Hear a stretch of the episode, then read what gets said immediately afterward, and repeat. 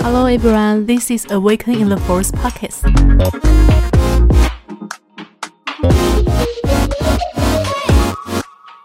Hello，大家好，欢迎回到原力觉醒的电台，我是木木安。我是有点烧香的糖糖，为什么你有点烧香？没有，因为前面做很多个案呢、好哦，那我们今天要来聊什么呢？因为其实不仅在身心灵界啊，其实各种议题当中，只要提到可能情绪啊、行为反应等等这些部分，就会有听到一个名词叫做内在小孩。那不知道大家有没有听过内在小孩，或是你们会了解内在小孩到底是一个什么样的东西呢？所以今天我们这一集就想要来和大家分享一下，究竟什么是内在小孩，那对我们的影响又会有哪些？然后今天还有一个非常加码的部分，就是如果你听到最后的话，糖糖老叔会来带领大家做一个把内在小孩接回来的冥想哦，是吧？是 正在回忆，想说哦，团队怎么把这个加进去？这个不是在某个系列讲座里面放的吗？首先呢，我们就想要先请糖糖来和大家解释一下，到底什么是内在小孩？那为什么他会对我们那么重要？好哦，大家可以想象一下，内在小孩其实就是在过去某些时刻当中，满足没有被了解的你，或是需求没有被理解的那一个你。那因为他就是一个没有被理解的状态，所以等于是当时那个情绪，他可能还是在那边，那没有被消化，或是没有被化解跟理解，这些情绪会进到我们的潜意识里面。那就变成是以后在某个阶段当中，他就会不断的跑出来提醒你。我打个比方好了，我先从个正向的方式来来讲，嗯，像呢，我很喜欢吃螺旋面，就是意大利那种螺旋面，就我特别喜欢。那有些人喜欢吃直面等等之类嘛，但是我喜欢其实是因为呢，在我小时候，就是我上小学的时候呢，因为我们那个小学的时候要给餐券，然后每个礼拜三呢都会吃意大利的螺旋面。那我都特别的喜欢，我就觉得那一天可以吃到这个东西，对我来讲是一个很大的满足。那导致说，像我现在在长大之后，每次我吃到这个螺旋面，我都会觉得很开心。嗯，所以这也是一个内在小孩，就是他曾经很满足性，或者他很快乐的事情，那这个习惯可能延续到现在。另一个部分来说，好，比方说，如果你在小时候，可能你的爸爸或是你的妈妈答应过你，就是说，诶，如果你考试考不错的话，我们这个周末就带你去那边那边玩。像我以前小时候。也不一定是我啊，可能很多人都是这样，可能父母都有承诺一些事情嘛，但你可能达到或你没达到之后呢，这个承诺并没有被兑现，那人就会很不开心，嗯，然后你好像不能抱怨什么，你可能会闹脾气等等之类，但是你的需求还是没有被理解。那会发生什么事情呢？可能在你长大或是在你成长的阶段里面呢，你可能会一直有这种挫败感，或者是每当你的需求没有被满足的时候，你就会陷到小时候的那一种很沮丧跟挫败的感觉。哦，你应该很有这种经验吧？沮丧跟挫败的感觉比方说，你不是说你小时候很常在那边我被丢吗？有，可是那就是会不知道那长大的影响是什么，就除非去做一些西塔疗愈的挖掘，才会发现哦，原来是小时候发生了这件事。然后，来来来，你举一个你小时候常在丢的例子给我。嗯，哦，爸爸妈妈出门不带我，然后不带你对，去楼下发现哦，人怎么都不见了，不见了，就会很难过，很生气。我跟你讲，现在发生什么事情，你知道吗？嗯，现在这个状况就是，我可以马上告诉你的，因为我们现在就是室友住一起嘛。每当我就是可能要去哪边的时候，他就跟我说：“你要去哪里？你要出去玩哦。”每次都第一句问我说：“你你要去哪里玩？”我想说，我我没有去玩，我就是去楼下那个东西，怎么了吗？马上问，诶，我可以爆一点点的料吗？你讲讲看，我考虑要不要讲。就是比方说。他自己工作已经很忙了，然后我可能忙我的工作，然后我可能就跟一些共同朋友约要出去玩。他说：“你们要去哪里？我也要去玩。”我说：“你工作不是没做完？”说：“不行，我也想去玩，我也想去玩。”哦，好像有东西可以挖了。这是不是很内在小孩？就是你小时候爸爸妈妈出去没有带你。可是，可是如果你跟朋友一起，例如说你有室友好，那如果有人不见，你不会想说，哎、他去哪了？哦，这不好说。其实我们现场有个团队的人，他的室友，哎，他会不会听这集？他的室友是他们一不在就说，哦、你们不要丢下我。嗯，希望他 不知道会不会听到这一集。但我们现在团队这个人笑得很开心，哦因为他完全连接起来。好 好笑哦，原来是这样。对啊，而且你有没有想过，你为什么特别喜欢吃某些东西？有可能是你小时候被禁止吃这个东西啊。哦，我我想到一个反的例子，因为我很讨厌吃披萨，因为我小时候很常吃披萨，吃到我觉得很腻，所以我长大就是有点不喜欢吃。你不是有点吧？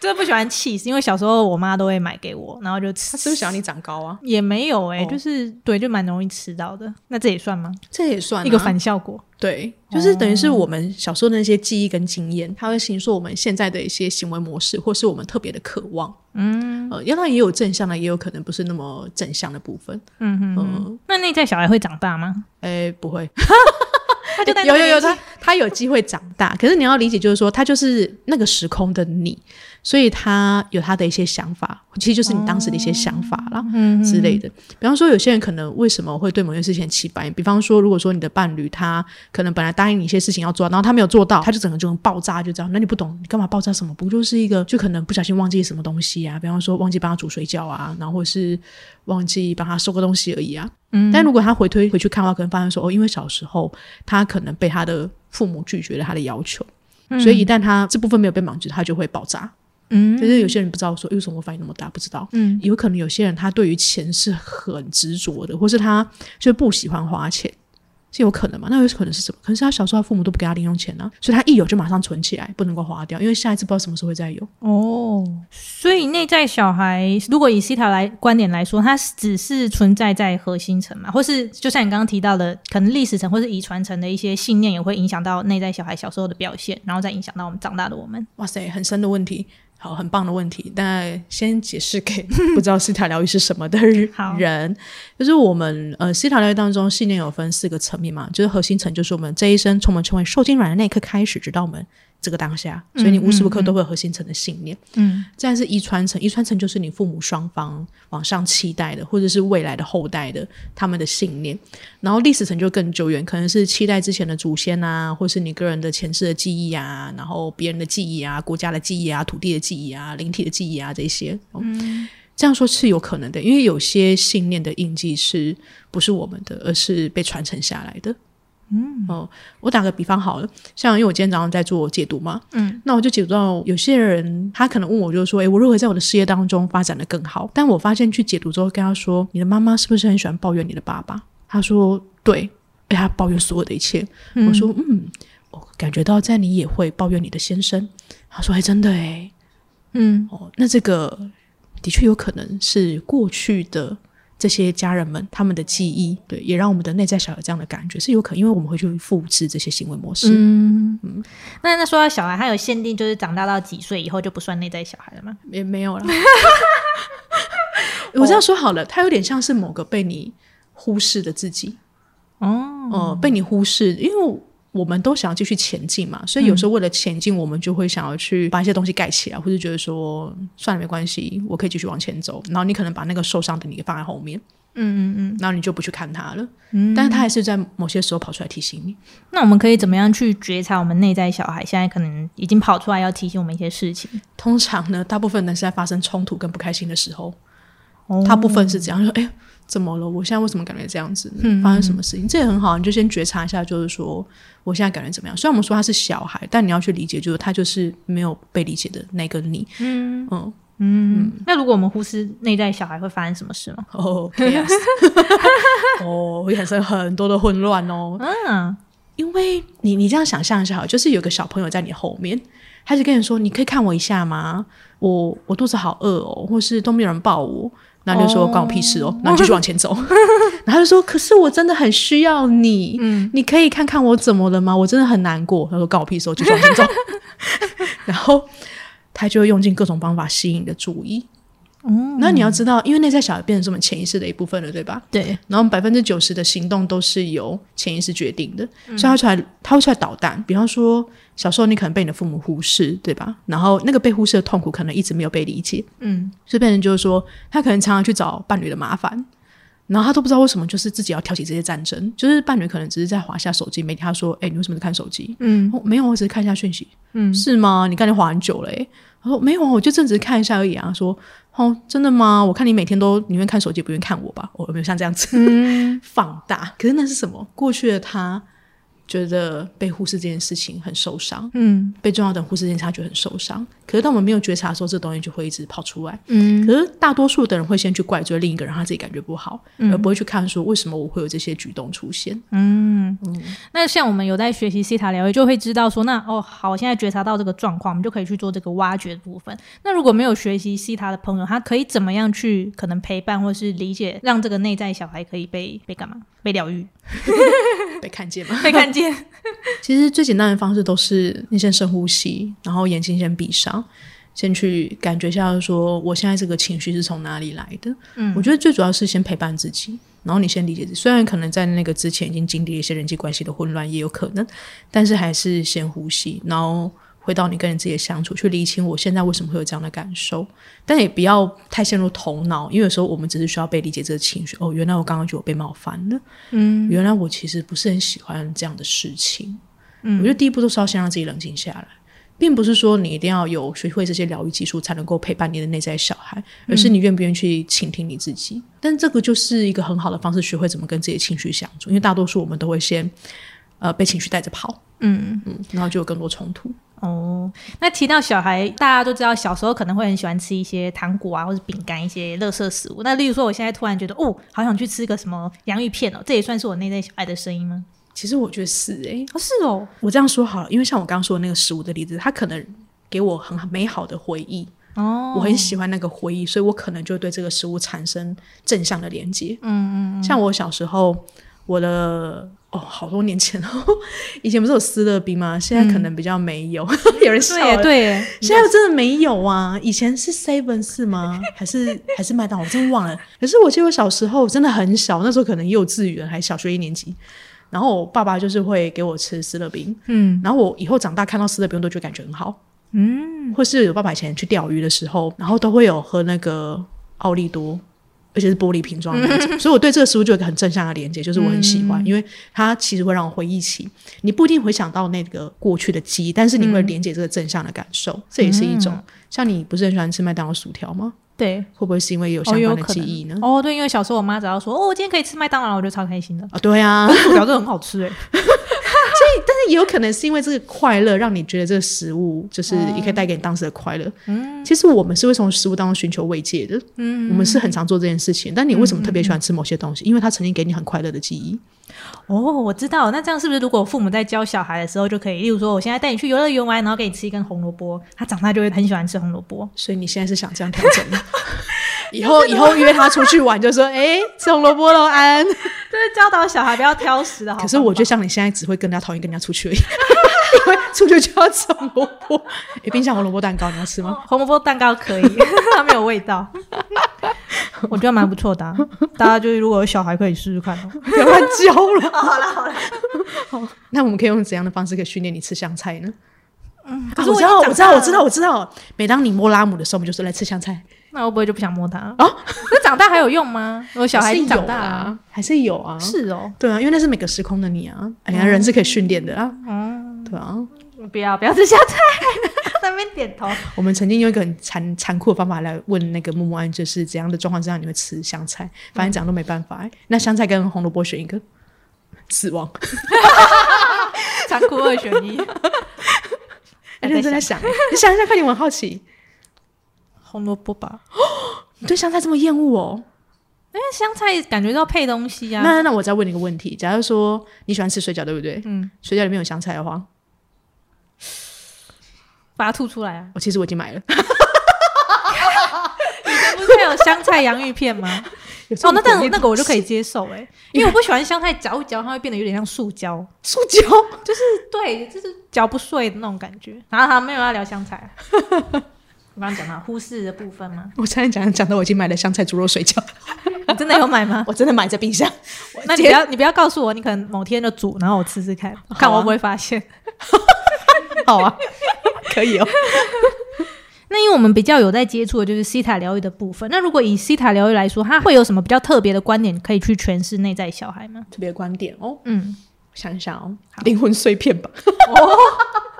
怎么说？那是什么？因为你可以理解为，就是我们说那是过去没有被理解的你吗？嗯，所以可能有些情绪在过去的当下，那它可能代表一些没有完成的学习，嗯，然后它就会变成一个灵魂的碎片，在那边提醒你过去看看它，然后把那个学习给完成。哦，嗯，对，所以我觉得灵魂碎片，嗯，就是让自己更完整的这种感觉。你也可以这么讲，嗯，也可以说就是让过去真的可以过去，然后而不是一直有着那个负面的连接在那边。嗯，那像我们在做，如果用西塔疗愈来疗愈内在小孩的话，会有一个动作是，那你准备好把你的内在小孩给接回你的身体了吗？那像这个接回来的动作，它代表着什么样的含义吗？就是你没有再把它丢在后面了。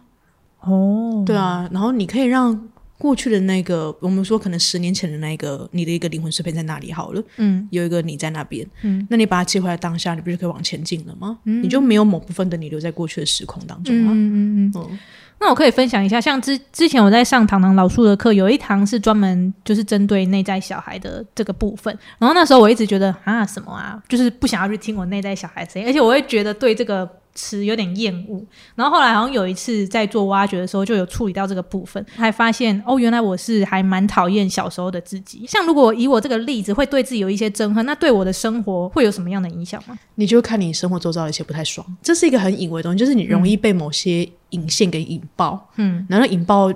你可能反复经验一种状况，就是你还蛮讨厌自己的某些行为的，而且那个可能都跟你觉得说，为什么我自己一直没办法改变有关系，哦，是不是？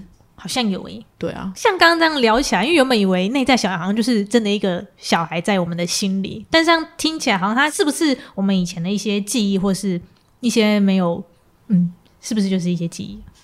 是。找不到形容词。穷，对啊，它是一个记忆没有错，但它也是一部分的你。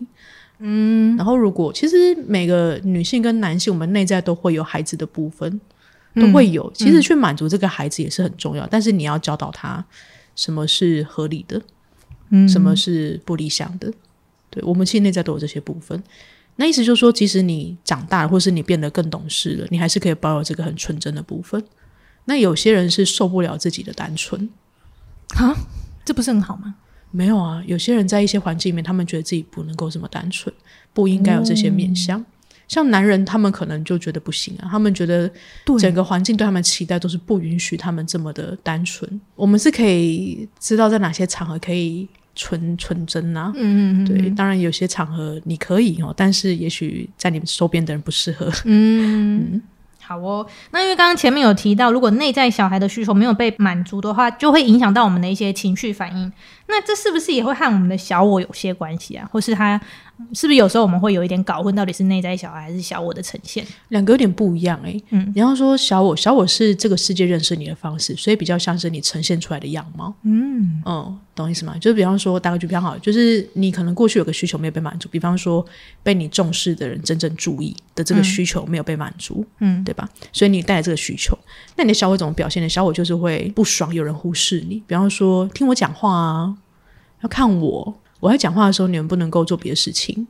或是会要求你的伴侣手机只能多放点照片，IG 不能追踪其他女生，诸如此类的啊。对啊，小我就是你展现出来的样子。哦，你如何向这个世界去传达你是谁？那是不是也可以借由小我去探索到你的内在小孩小时候发生了什么事？可以啊，这个都是哦人家用 C 塔的方式，就是可以去找到嗯怎么了，就是我们找到那个可以说是底层信念了。嗯，对，好哦，好的。那关于内在小孩，糖糖老叔还有什么要补充的吗？其实还是有蛮多的，因为比方说像这个内在小孩，理想当中我们是要被双方都充满爱而且成熟的父母给养育长大，嗯但是我们的父母通常都还在学习当中，嗯，所以他们可能没有实际上真的对我们说过“我爱你”或是“你真的很棒”，嗯很少。也许我们听到大部分都是“你怎么又没考好了？就叫你读书，你为什么不读书？你看你都是因为你这样子，所以你才都一直比不上别人。你看为什么别人那么优秀，那你这么糟？这是可能是我们从小到大常常听到的东西。那这会内化成我们的模式，我们可能很常这样对自己说话，所以我们的内心或是内在都有一个不断在承受这些压力的自己。从小就是这个样子，到长大还是一样。那你想嘛，你如果去要求一个五岁的小朋友做到这些事情呢，太难了吧？嗯。但我们甚至不知道怎么陪伴他，我们只会去要求他，或是不断的批评他：你怎么那么笨？你怎么还是没做好？你怎么一点改变都没有？嗯这样听起来，如果有些父母可能教导他小孩的方式，会不会也会跟他的内在小孩有关系？哦，这个延伸非常好，是。对，可是我们其实要先能够把自己的这部分情绪给整理完，通常我们才愿意去理解父母怎么了。嗯。嗯，我会建议慢慢来，因为的确父母有他们的脉络跟模式，而且是我们不知道的。嗯。我们大部分来说，我们比较会去憎恨我们的父母没有用我们想要的方式来对待我们，嗯。但是我们却没有去理解他们为什么会这样对待我们。嗯嗯。也许我们的父母那个时候根本不知道怎么跟孩子相处，嗯。也许因为他的环境，他甚至不知道自己是不是准备好了。嗯而且他们的父母，就是你的阿公阿妈、外公外婆，对待他们的方式可能也不是那么的理想。哇塞！对啊，那如果对于就是现在正有小孩的一些父母的观众来说，有什么可以建议他们的吗？其实我觉得在目前这个时代里面，大部分的人是更有觉察的。嗯，因为我的观察是，这个时代的父母已经可以去反推回去看到说，哦，我的父母这样对我，所以我不想要用同样的方式对待我的小朋友。嗯，那很好，因为在我身边蛮多朋友们，他们都在朝这点努力当中。哦，呃，当然一样先去优先理解自己为什么要对孩子说这些话，嗯，或是这份爱是真的是对孩子来讲是自由的吗？还是你有很多的恐惧在那边，所以你想要告诉孩子怎样才是好的？但那个可能是你的认为，嗯永远都是先回到自我觉察当中。嗯嗯嗯那另一点是，我觉得父母也可以对孩子坦诚，你其实可以告诉孩子说，其实我真的不知道该怎么办，妈妈现在真的很累，可是我不知道还可以怎么办。嗯，哦，对，但我们的父母有时候在孩子面前是不允许自己有脆弱的。我们这个隔壁的这千禧年的孩子有话想说，隔壁千禧年的孩子有话，他怎样怎样让他提问？好，就是我有个问题想问，就是我们每个人其实都是父母的孩子，然后我们甚至未来也会成为别的孩子的父母，因为这样刚刚听起来比较像是我们的父母对待我们的方式，有点像是他不好的方式，比较像是他过去的内在小孩没有被满足的地方，所以他们会用一些比较不好的方式来对待我们。那如果为在我们现在已经比较大了，我们也比较懂事，甚至我们都已经有觉察到自己内在小孩有些没有被满足的地方，是过去的父母也有些内在小孩没有被满足的地方。我们是不是有什么好的方式可以引导我们的父母去理解他们的内在小孩？这是我妈妈很好奇的问题啊，因为我妈妈会，我妈妈一直跟我说她不理解内在小孩是什么，然后会想问我，然后可是我好像也说不出个所以然，但是嗯我很想要引导我的妈妈去做这件事。哇塞，那你妈妈很棒诶，我觉得这样听起来，妈妈是愿意去理解她自己的，那很好啊。所以呃，回到刚刚那个问题是如何做到？首先，第一个你要愿意先为自己做到，然后你才能够去跟你的父母分享这件事情。但是重点是要他们愿意。我们不要用一种姿态，就是说我现在跟我那家小孩连接，你都没有做到，所以你这样对我，说我要告诉你要怎么做。不要用这种姿态，嗯因为我们的父母其实很脆弱。我的脆那个脆弱是指他们可能不允许自己在孩子面前是软弱的，或是是有缺点的。我们也要去顾及到这一点，但是你可以跟他分享，嗯可是要他愿意。哦，可是还是那件事情，就是你先为自己做到的话，他们会更有弹性去接收。你也可以带他进行等一下的内在小孩冥想，嗯对，如果他愿意的话。因为我们西塔有学过就是内圈嘛，然后有一些什么儿童心智、成人心智、贤者心智，就是心智状态，就是我们面对每一个事情，或者说甚至说每一个显化，我们都会有一些心智状态。那这是不是也会？假如说，嗯，假如说我对赚钱这件事情就是非常儿童心智，觉得啊，老板欠我啊，然后就是老板对我不好，这种表现会不会是内在小孩没有被满足的地方，所以会表现的儿童心智？对，因为儿童心智是这样，儿童心智没有不好，我们所有的人都朝这个阶段成长到下一个阶段，再往下一个阶段迈进。理想当中，六岁之前你要学会正向儿童心智所要的那些部分，但如果你没有学会的话呢，你就会产生负面心。比方说怪罪、爱抱怨、做事不能够坚持、无法持久、无法信守承诺，像这些无法分辨善恶、八卦，这些都是比较负面的儿童特质。可是如果你在六岁之前有学会的话，那就很好。但是六岁之前要学会的话，显然我们的父母也要足够成熟到可以给予我们这一切。可是即使你现在有这些状态也没有关系，因为你可以重新去成为你自己的父母，去教导那个时候的你这些东西是可以做到的。我们很大的愤怒是来自于怨恨我们的父母不像我们想要的父母那样子。可是实话说，可能很难有人可以做到。但是我们可以去成为自己最棒的父母，那你就会去拿掉这个虚幻的想象。实话说，我们的父母不是完美的，没有人是完美的。但是我们可以在理解这一点的同时呢，再一次去爱上我们的父母。我们可以用子女的身份去爱他们，去支持他们。哇哦，好哦，感谢我们的宇璇小朋友。他那也他的名字有想被公布吗？有啊，上次不是有录过了吗？哦，好好好，对，嗯。好，那也感谢糖糖老叔帮我们这个对内在小孩精辟的一些见解。那我们今天这一集的 podcast 就这样喽。那如果喜欢我们 podcast 的朋友，欢迎帮我们分享，然后也可以帮我们留下五星好评哦。那接下来我们就直接请糖糖老叔来带我们做一个内在小孩的冥想哦。那是这样子。等一下会请大家眼睛闭上，然后当你闭上之后呢，请想象我的声音像是你的父母在对你说的话。好，所以你可以眼睛闭上。然后慢慢的深呼吸，鼻子吸气，然后完全的从鼻子吐气，感觉你的身体是放松的。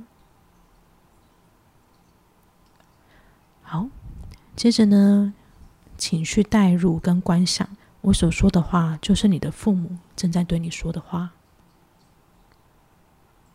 我们非常高兴你来到这个家当中，我们一直期望。也非常的希望你可以成为我们家庭的一份子，因为你对我们来说太过重要了。我们非常非常的开心，你是一个这么特别、这么美好的小男孩，或者是小女孩。我们喜欢你有这么棒的独特性，而且你长得非常的美丽。这个家如果没有你的话，整个家就不一样了。我们非常的爱你。想要一直抱着你，我们希望可以帮助你成长为一个你想要成为的人。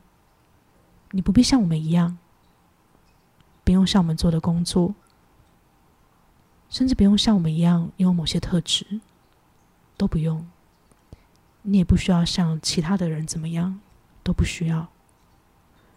你可以做你自己，你非常的美好、美丽，而且非常非常的闪亮。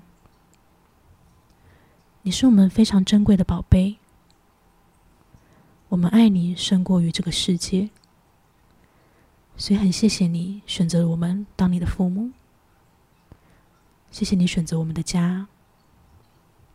我们知道你是带着祝福而来的，你的到来也祝福了家庭当中所有的人。我们很爱你，真的真的很爱你。我们永远都会祝福你，能够去成为真正的你。无论你发生任何事情，我们都会在你身边。当你害怕的时候，永远都会有我们的保护。你知道，我们就是你的避风港。无论你往前走了多远，我们都在这里，保护你，支持你，爱着你。而且永远会为你的成功欢呼。当你想休息的时候，随时都能够回来。我们一直都在这里。我们希望你也能够以我们为荣，因为我们是在这个世界上如此紧密，并且能够相互支持的家人。我们永远的祝福你，能够去成为你自己，可以完成你在这一生的使命。我们希望你也能够爱着自己。永远都能够相信你是可以做到的，永远都能够相信你拥有的比你所想要的还要更多。接着呢，让你的内在小孩把这些话变成真实的，你可以真的去接受这些祝福，可以去感觉这个小孩他终于安静了，因为他知道他是一直都被爱着的。你可以去感觉这个小孩，他回到你的心当中，与你合而为一。你也可以在之后的生活里面，看着镜子里面的自己，这样子对自己说话，也可以让一个朋友抱着你，对你说这些话。你可以告诉自己所有你想让父母告诉你的事情，因为你的内在小孩，他需要感觉到他是被需要，以及被爱的。无论你的年纪多大，你正在经历什么，或是你有多么的害怕跟挫败，都要把这份爱跟重要性送给你内在小孩，因为你的内在小孩需要你的关注。你可以继续的告诉你的内在小孩，让他知道你是需要他的，而且你会一直爱着他。这对你来说其实就是一个真理。神希望你在这里，你的灵魂也希望你在这里。而这就是你在这里的原因。